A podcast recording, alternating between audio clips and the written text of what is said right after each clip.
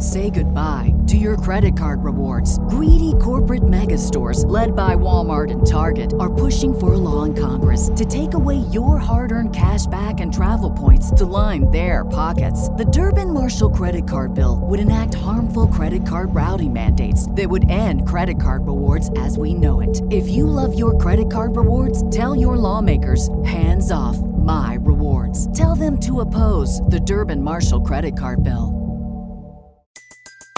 Everybody in your crew identifies as either Big Mac Burger, McNuggets, or McCrispy Sandwich.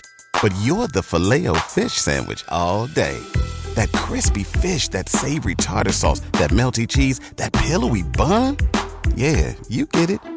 Every time. And if you love the Filet-O-Fish, right now you can catch two of the classics you love for just $6. Limited time only. Price and participation may vary. Cannot be combined with any other offer. Single item at regular price. Ba da ba ba ba.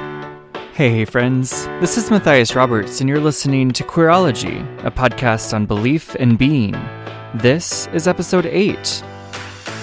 I just remember one evening, like, we never directly talked about it. I never identified with the B word. So we're sitting on the couch one evening, again, having one of these talking around it conversations. And he just kind of like sat me down and grabbed me by my shoulders and looked at me in the eyes. And he's like, I love having a bisexual life.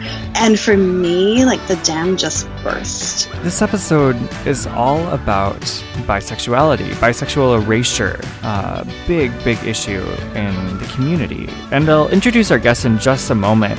Uh, but before we get into that, I know uh, it has been a really hard week for a lot of us with stuff going on in the news cycle uh, around uh, Eugene Peterson and his uh, affirmation of LGBT people and subsequent reversal of that, or at least public reversal of that. It's been really hard. And I think for those of us who are feeling really deeply affected by that, uh, I just, I think I want to take the time just to say, take care of yourselves. I remember what it's like to kind of sit in, in spaces and watch these these th- these this news that happens in the world, and to sit in these spaces of kind of feeling really alone and isolated and and when news like this comes out, I think those feelings always kind of intensify, especially when we don't have community around us. And, and for some of us, we, we literally do not have people around us who support us, who are able to speak into our lives. Um, and so I want to speak into our lives and say, we're doing important, important and good things by living out who we are within our communities.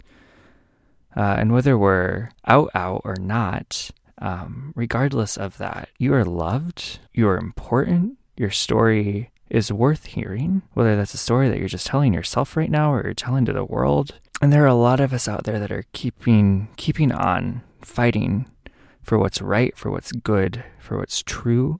We're loved by Christ. And I think it's really important to hold on to those things during these when it seems like the whole world is kind of crashing in around us. We're valued, we're needed, we're part of the body of Christ. So take heart. Take heart. Rosemary Jones uh, is a wife, a mother, an artist, a community advocate. Uh, she's a bisexual woman who loves Jesus, and she uses the lens of her identity to inform the way that she relates to the world. Rosemary strives to uh, embrace growth and mystery and believes that the process of embracing all of who you are is what brings about beauty that can change the world. Amen. Like, absolutely. I think that's that's a message that all of us can hear right now, and I think I think this whole episode is actually pretty timely based on, based on um, the news cycle that we find ourselves in, or the the world that we find ourselves in. It's not just a cycle. So I hope that it will be an encouraging episode for you all.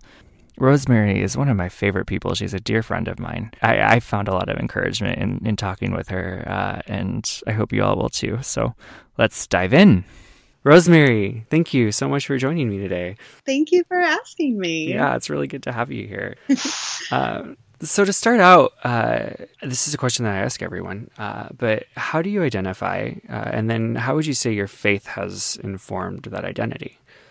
I identify as a bisexual woman, uh, cisgender, and it's interesting to think about both how my faith has informed that identity and how my identity has informed my faith. I think Mhm. it's all kind of a big mesh of things. Mhm. Um, I was raised pretty conservative evangelical, so kind of had this long, interesting process of like trying to come to terms with coming out and having that be separate from my faith. And then going back in the closet when I tried to reconnect with my faith, and then coming out again, Mhm. um, and now trying to like holistically keep all of that together. So Right. yeah, it's just kind of this interesting back and forth pendulum swing, so to speak, trying to align it with Christianity, which is tricky sometimes. Right. yeah, absolutely. It's it's. I would imagine it's an, an incredibly tricky thing to kind of try to hold the tension of all the different things together. Um, Right. And uh, like you're married to a man, uh, which I would imagine probably complicates things even more in a way.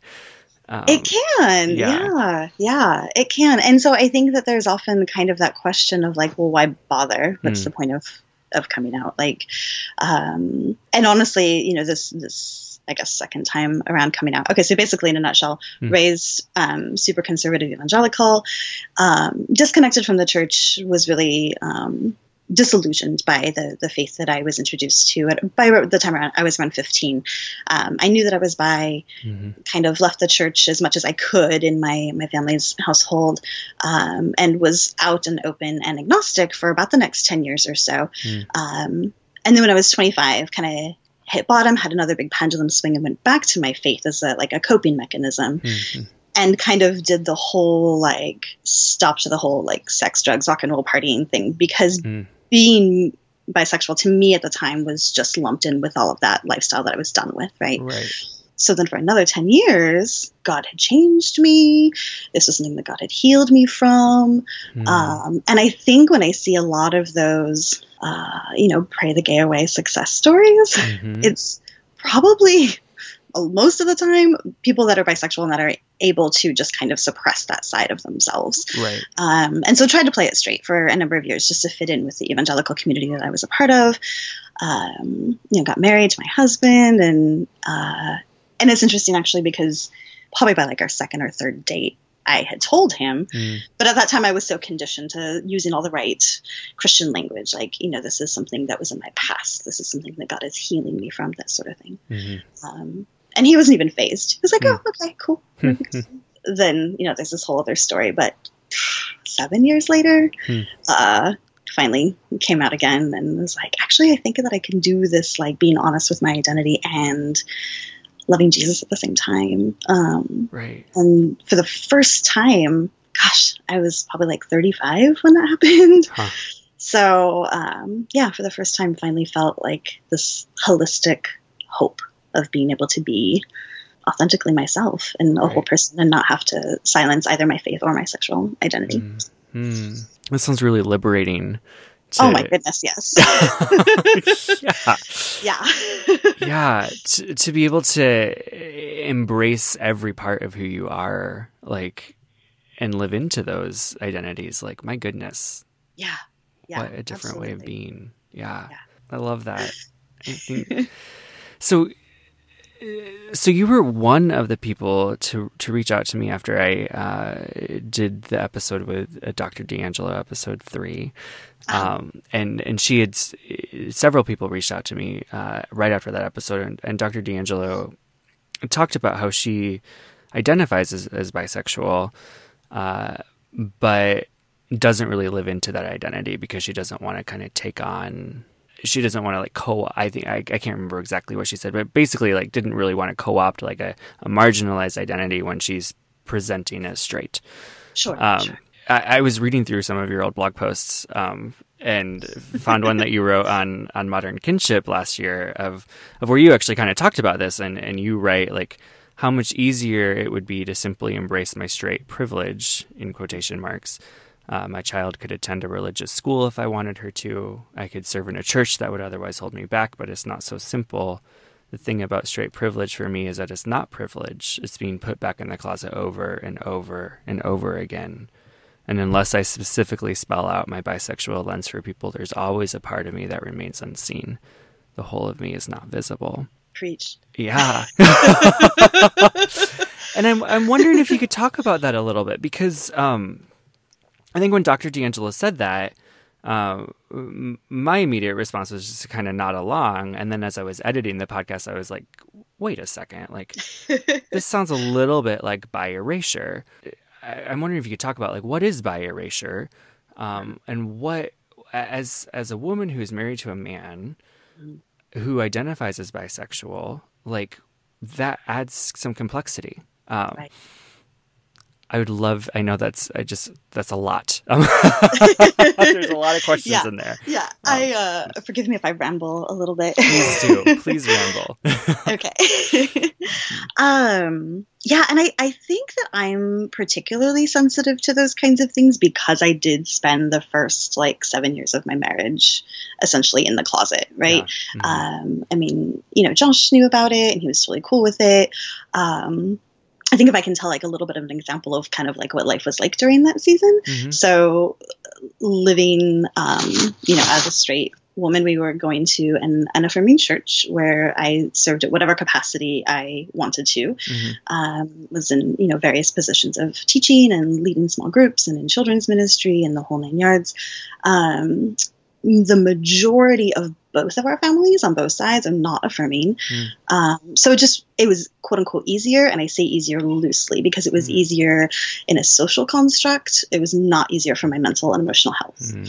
So what would happen was like we would go out for coffee, for instance, and I would think our barista was cute, Mm.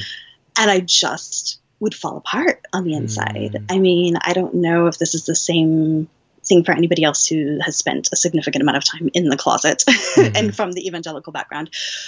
But you just wrestle all of a sudden with this, like, why hasn't God healed me of this? Like, you know, super evangelical, this is demonic oppression. Mhm. Uh, I mean, all of these, like, really, really dysfunctional thoughts swirling around in my head Mm.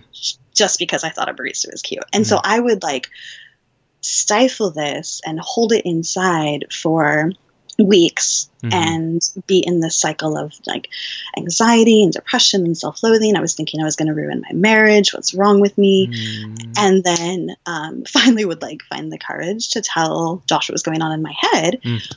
And he was like, okay. Yeah, I, th- I, I think I remember that. Yeah, she was cute. What's the problem? you know, totally non-issue. Um, and this just this would happen over and over again for Mm. seven years. Mm. And I just remember one evening, like we never directly talked about it. I never identified with the B word, um, but we were sitting. We always talked around it, you know. Mm. So we're sitting on the couch one evening, and uh, again having one of these talking around it conversations, and he just kind of like sat me down and grabbed me by my shoulders and looked at me in the eyes, and he was like, "I love having a bisexual life." Mm.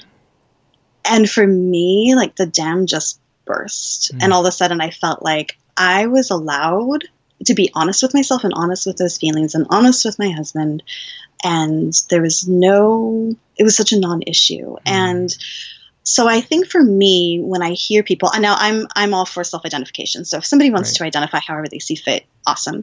Yeah. I think sometimes the problem is that can be misinterpreted into saying, oh, well, everyone, since you are partnered with a same gender person, you must be a lesbian. Since you're partnered with an opposite gender person, you must be straight, needs to identify based on the identity of their partner, right? Right. And I think for me, since I carried that burden for so long and I know how destructive it was, hmm I'm just not willing to do that. I'm not willing to go there again. hmm So, Yeah, that makes sense. And I think, I, I mean, you mentioned that kind of that tendency that we, I think we, a lot of us have to kind of identify as who we're partnered with, or, um, and I think as as what appears on the surface level. Uh, and I think that's something that we kind of just automatically do, uh, and that can cause some huge problems. Yeah, yeah. Well, I know so, so, so many people. Um, I mean, in my own personal life and my own conversations and friendships, that uh, identify whether it's gay or straight, depending on the basis of their their partner, just because it's easier, it's simpler, um, rather than identifying as bi. I actually kind of skimmed and looked for some little studies Mm, that um, one of them said bisexuals are less likely to be out. Surveys show only 28% of bi folks are out to those closest to them, compared to Twenty-eight percent. 28%. Wow. 20%. Compared to 77% of gay men and 71% of lesbians. So it's a huge disparity. Yeah. But here's the interesting thing The Pew Research Center surveyed almost 1,200 LGBTQ people, and 40% of those people identified as bi. Hmm. Only 9% of bisexuals surveyed have same sex partners, and 84% are involved with someone of the opposite sex. So basically, to me, that tells me that there is a lot of us that are allowing ourselves to be erased due to the mm. identi- identity of our partners and allowed to be presumed as straight.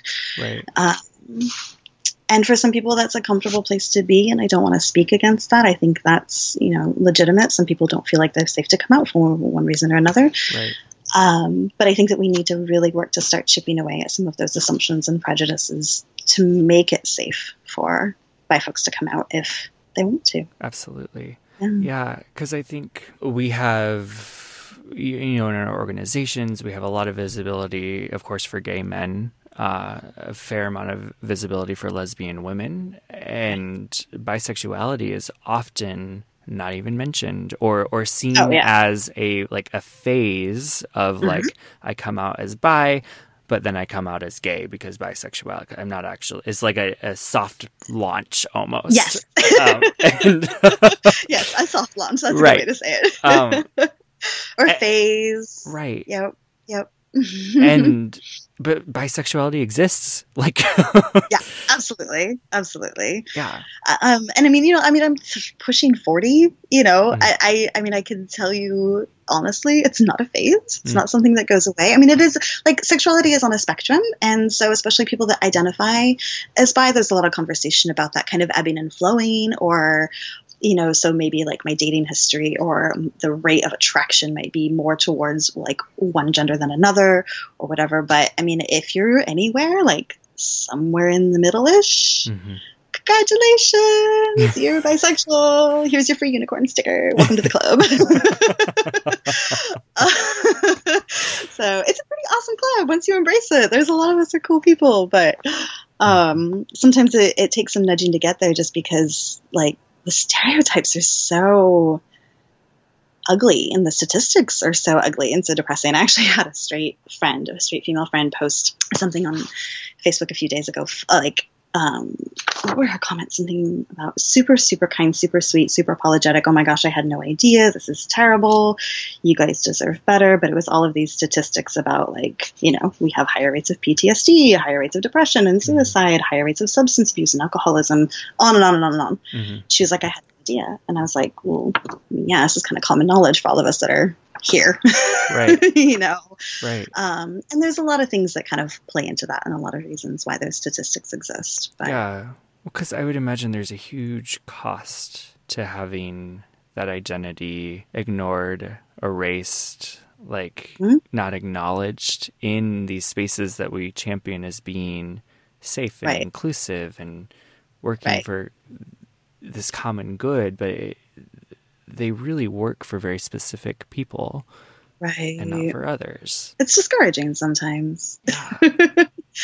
I think one thing for me that has been so healing and so beneficial is like I just kind of think about what is the point of being out. Mm. Because I remember attending the GCN conference in Portland. Mm-hmm. This was maybe going on three years ago now. Mm-hmm and this was very very shortly after i had that conversation with josh on the couch hmm. so um, it was kind of my launching so to speak into hmm. this you know second coming out so to speak and um, i remember attending one of the seminars and it was on bisexuality and i actually stood up and asked i was like so no affirming family non-affirming church married to a man what's the point mm. like i can come out to myself i can come out to my husband we can have conversations about it what's the point of being out beyond that mm-hmm. and and there were some really good conversations that happened out of that. And once I got home, I think I just was so exhilarated. I just didn't care what the cost was. And I mm. figured that it was worth, I mean, you, you, know, when you come out, it's just like what, right. You're not worried about what you're leaving behind,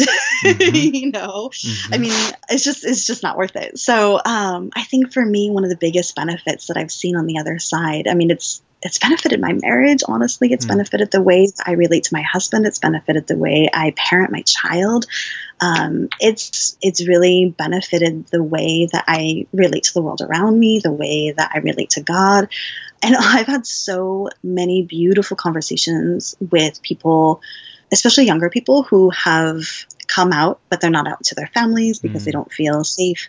But th- they're willing to come out to me and they're willing to share their stories with me. Mm. Um, and I just think it's such an honor to be able to be visible for other people. I mean, I'm visible for mm-hmm. myself. It helps my own mental and emotional health, but to be. Right. visible for other people, it's it's worth it. Absolutely. Yeah, I think I think it benefits. I mean, you mentioned this the our, our own mental emotion and mental and emotional health, but every single one of us who come out and own our unique identities, like mm-hmm. there's an impact to that. Yeah. And that can't be understated.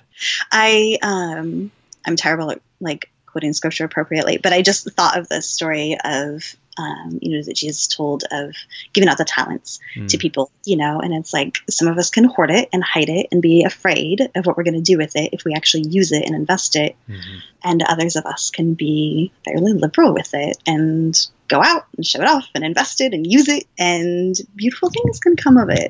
So Absolutely.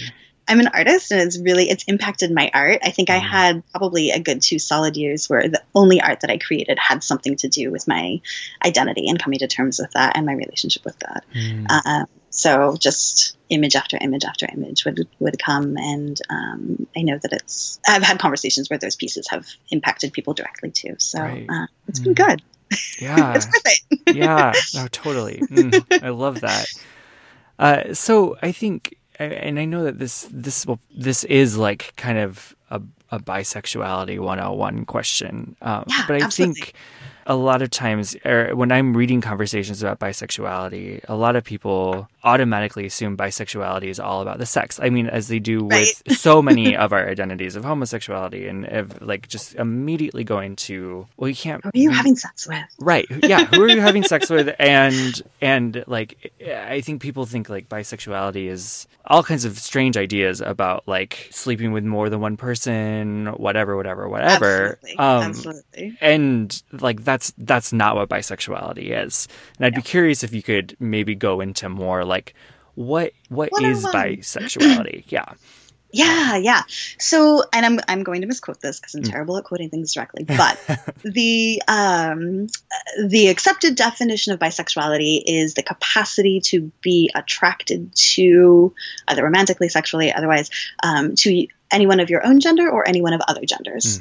hmm So, um, yeah, Yeah. that's it. There you go. I can have- love my husband. I can think my husband is amazing, and we're married forever and ever, and we can go to a coffee shop together, and we can both think our barista's cute. yeah. The end. The I mean, that's yeah, Right. really, really watered down version, but Mhm. yeah, Right. But that idea that it, it has it has to do with the attraction yes, and the ability of being attracted to more than one gender. Yeah. Um, Well, and I think for me too, like just the way that I operate is I tend to, I mean, you know, with the occasional exception of like the cute barista or the celebrity or whatever, right. um, I think a lot of bi people that I know tend to have attractions based on connection. Hmm. So um, it has far less to do with the gender of a person Mhm. and far more to do with an intelligent connection or uh, a deep friendship or you know something that is is built off of that. I think kind of on, the you know to piggyback on that a little bit that the bisexual folks tend to get such a bad rap because you know again like on the one end of the spectrum if you're monogamous and you're kind of seen as like well what's the point of being out? You're just seeking attention. Um, you're not really bi, you're either straight or gay, that kind of thing. But then on the other hand, I do have my friends that are in um, polyamorous relationships. And so then they're labeled as being greedy or fulfilling stereotypes. Um, it's a little bit frustrating because you feel like you can't really win. Right. Yeah. Yeah. Would, that makes that makes a lot of sense because it you're kind of and I think I remember reading something from you at one point saying like you're you're like too queer to be in straight spaces, but mm-hmm. you're like too not Too straight queer, to too straight Yep. to be in LGBT spaces. Mm-hmm. And, and and going back to like the cost of that. well, and especially like in my own personal situation. I mean, I'm I we've been married for ten years, and I'm a mm-hmm. mama, and we live in the suburbs, and like there's not a whole lot of like like when people I think when especially when conservative evangelicals think of the gay community, so to speak, they don't think of my life. I mean, we got Netflix going by nine o'clock at night. Right. So. yeah. I would be curious what so in so you mentioned that you went to like a non-affirming church. Yeah. Uh, and as you went through this kind of second coming out phase, what was the impact of that on like in your spiritual communities and in, in, in your church specifically and, and like what what did that process look like for you? Um, well, at the time when I was coming out, I we had been attending a church that we had thought was very progressive. Hmm. Um, we sought it out because I wanted to see um, women at the pulpit, specifically women of color. I wanted a more diverse church to raise my daughter in. Um, and so we sought this one out. We loved their stance on a lot of social justice issues. Um, we were there for a year Hmm. Until I finally started to realize like, I'm hearing a lot of really, really wonderful stuff about racial issues and socioeconomic issues and absolute silence on LGBT issues. Hmm. And so I sat down with one of the pastors and asked, asked her, you know, what the story is, and learned that the church is not affirming, Hmm. and you know that we would be welcome to to attend and to serve in minor capacities. Um, anyone who is going to serve at a greater capacity, whether it be like in children's ministry or serving communion or anything that's Mhm. you know more trustworthy, so to speak, Mm. you would have to sign a contract um, for membership, and the contract deemed that you know marriage is between one man and one woman, and that's it. Hmm. Um, and so I could have signed that contract. Mhm. I could have played it straight again. I just felt like it was an absolute betrayal, not only to my identity, but to other LGBT folks that would Mhm. not have had that same privilege to sign that contract. Hmm. Um, I just felt sick at the idea of supporting an institution that was going to actively discriminate against LGBT people. Yeah. Um, and I still feel that conviction very, very strongly Yeah. that's just not something that I can support. And um, it was kind of kind of embarrassing, but that interview was very emotional. I think because I Mm. had so much admiration for that church, I literally like. I think I cried through like the whole last half of that Mm. interview with her, Mm. and I just left, and we never went back. Hmm. Um, Hmm. and it was hard because we had been in a small group. We'd been, I had served artistically in that Mhm. church already.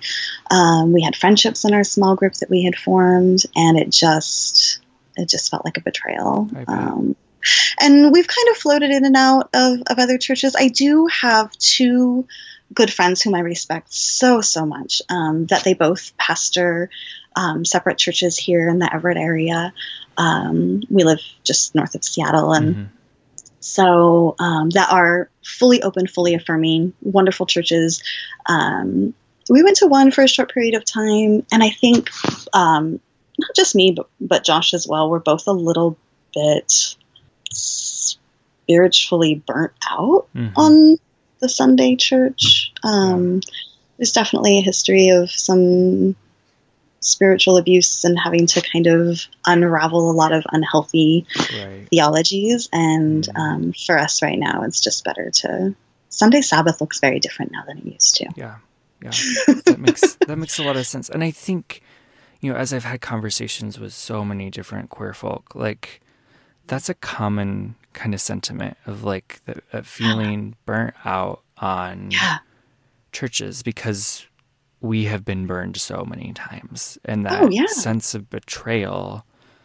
Of, of like getting involved in a community and then feeling utterly betrayed by it like Right, right, right. And that that conversation that I had had, um, you know, with that particular pastor from that church wasn't the first time. I mean, Mhm. we Josh and I met at a, at a different church, and same, you know, had community there. And then when I came out to that group of friends, it was very mixed. mhm. Had some pretty difficult conversations. Mm. Um, and yeah, so just over the years, just gradually kind of pulling away and redefining community. Um, we definitely do have what we kind of consider to be a church community. Um, we have a group that we're part of that's called the Unsunday Schooling group. Nice. and it's basically a bunch of, uh, and it's led by by one of my friends who is a pastor of this kind of little ragtag church here in Everett. Hmm. Um, but it's basically just a bunch of folks who um, were raised evangelical, not in the church currently, don't necessarily want to raise their children in a Sunday school environment, mm-hmm. very skittish of that. But we still want to get together. We miss the community aspect of it. Mm-hmm. So we go around and we have brunch at each other's houses once a month, and our kids mm-hmm. run around and play, and we talk about whatever we need to talk about. Mm-hmm. Um, it was actually very healing. Josh and I hosted the last brunch, and we made it a pride themed brunch. It was in mm-hmm. June.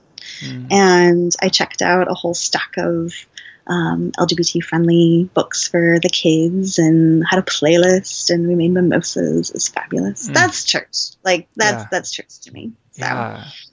That yeah. sounds, and I think you know, I, I, I think of Jesus's words of like, when one or more are gathered, like, oh yeah, I am there, and that idea of I think we're we're so caught into this kind of model of like going to church on Sundays, right. and and I know I was raised in like a suspicion of any other kind of church gathering of like if you're not oh, going to a building on a Sunday morning with the pastor, then you're forsaking the right. church and you're going to backslide and you're getting poor teaching and oh yeah. Exactly. Yeah. And i think i mean that's that's a message i still hear from certain people of asking me like are you going like what church are you plugged into Yes. And oh, I, I, evade that question like the plague if I know that it's not going to get a good response. well, totally right because it's it's, it's a litmus. it's like a litmus test of like and yes. and for those of us who are already in those spaces of being on like the edges of Christianity, like that's another thing that can be lobbed at us to kind of prove that we're not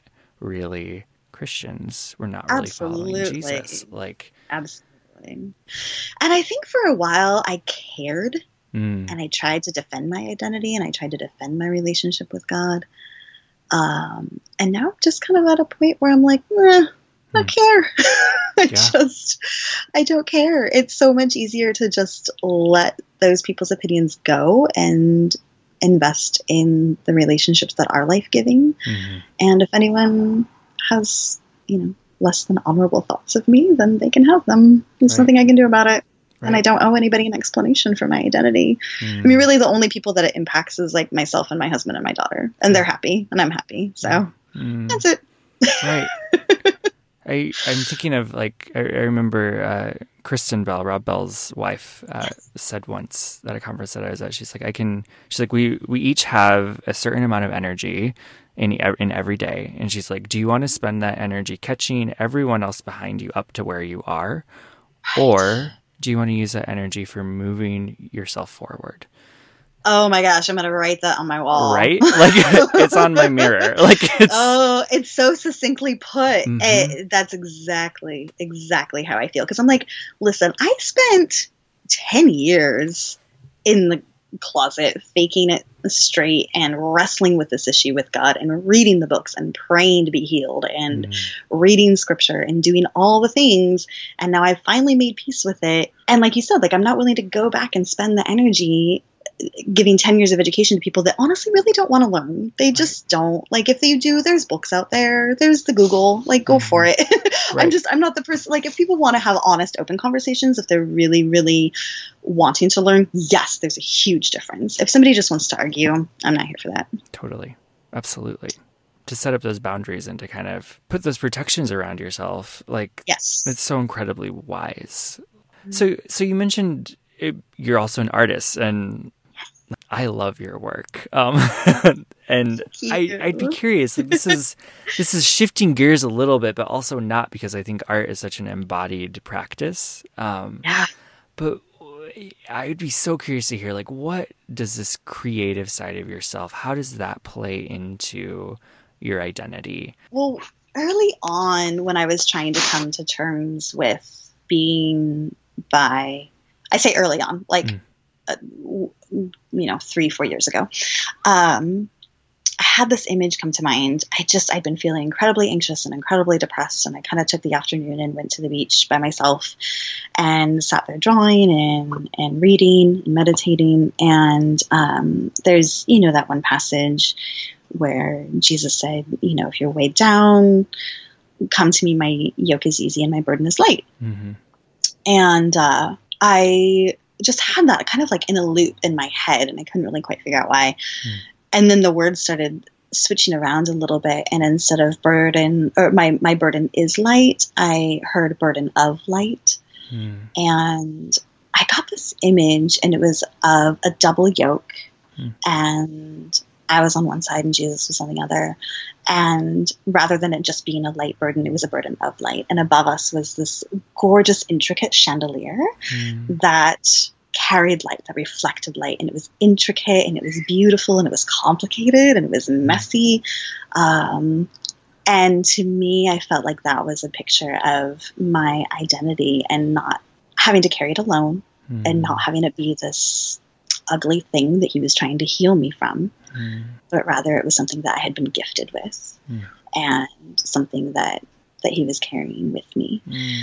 And I've just always kind of carried that picture with me. Mm-hmm. Um, even this afternoon, as I'd honestly like forgotten about that image for for a little while. It was one of my earlier pieces, and this afternoon, as I was thinking about our our interview, that image came to mind again. Mm-hmm. I was like, "This this is a burden of light. This is something that I get to talk about. This is something that I get to celebrate." Mm. Um, I'm actually my latest piece that I'm working on right now is uh, quite consuming. I uh, so I live in Everett, and mm-hmm. uh, the city of Everett does this wonderful, wonderful thing in the summer called the Street Tunes, and mm-hmm. they take these donated pianos and they commission artists to paint them and then they scatter them all throughout downtown Everett and they do a little like scavenger hunt. Uh-huh. And they're just they're everywhere. They're in front of the library, they're in front of all these great shops. Um, and like my kid has loved these pianos for years, yeah. right? And so this last year, I got invited to paint one of the pianos. Oh, cool. So excited. Yeah. And I knew that I wanted to do something meaningful. I knew that it had to be, you know, family and community friendly, right? Mm-hmm. And so um, the piano that I was given is Art Deco in mm. nature, has these gorgeous little, like, intricate motifs carved into it. Mm. So as soon as I saw it, I knew I had to run in that direction. Um, but on the front of it, it's going to be all this like jet polished black with chrome accents. Mm. And in chrome across the front of it, where you put the music, it's going to say "Live Your Song" mm. in like 1920s style handwriting. Mm-hmm. And all across the top of it, you know, peacock feathers were really big in the 20s, right? Mm. So I've got these alternating peacock feathers in bi pride colors. Hmm. Um, so just kind of that beautiful subversive thing of like live your story, live your song, regardless of what your identity is. Um, make it make it beautiful, make it intricate, make it complicated, make it appealing. Mm-hmm.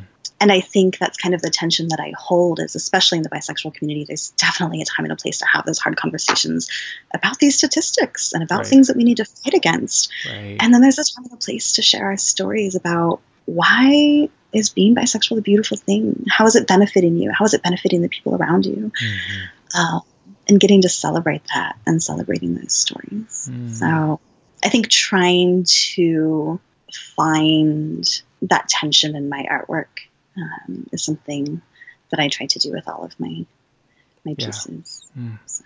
I'll, I'll, need to come up there to see the pianos because that sounds oh, amazing. Oh, please do, please do. I am actually so so so honored. Um, there's a brand new coffee shop that just opened up here called Narrative Coffee, mm. and uh, the gentleman that opened it, like standards are way above and beyond. It's a really, really beautiful space, mm. beautiful coffee, everything. Mm-hmm. And he asked to host my piano. So oh, I'm super so cool. excited. I know, oh. I know. So yes, please come up, play my piano, and come have coffee with me. Oh, yeah, I'd love that. Let's absolutely do that. Sounds good. Uh, well, thank you so much, Rosemary. Thank you for asking me. Yeah.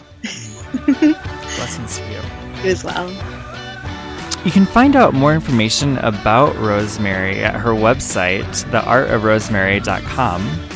Her Twitter is Art of Rosemary at Art of Rosemary, and her Instagram is at The Art of Rosemary. So a little bit of a difference there. Uh, but go follow her work, find some of her artwork. It's beautiful, beautiful stuff. Queerology is on Twitter at QueerologyPod, or you can tweet me directly at Matthias Roberts. I'd love it if you'd leave a review of Queerology. Just head over to iTunes, uh, search Queerology, leave a little review, or you can head to my website, matthiasroberts.com slash review, and it will take you right there. As always, I would love to hear from you if you have ideas of episodes, people to talk to. Uh, just send me a quick little email on my website. Uh, I'll get back to you. And until next week, bye.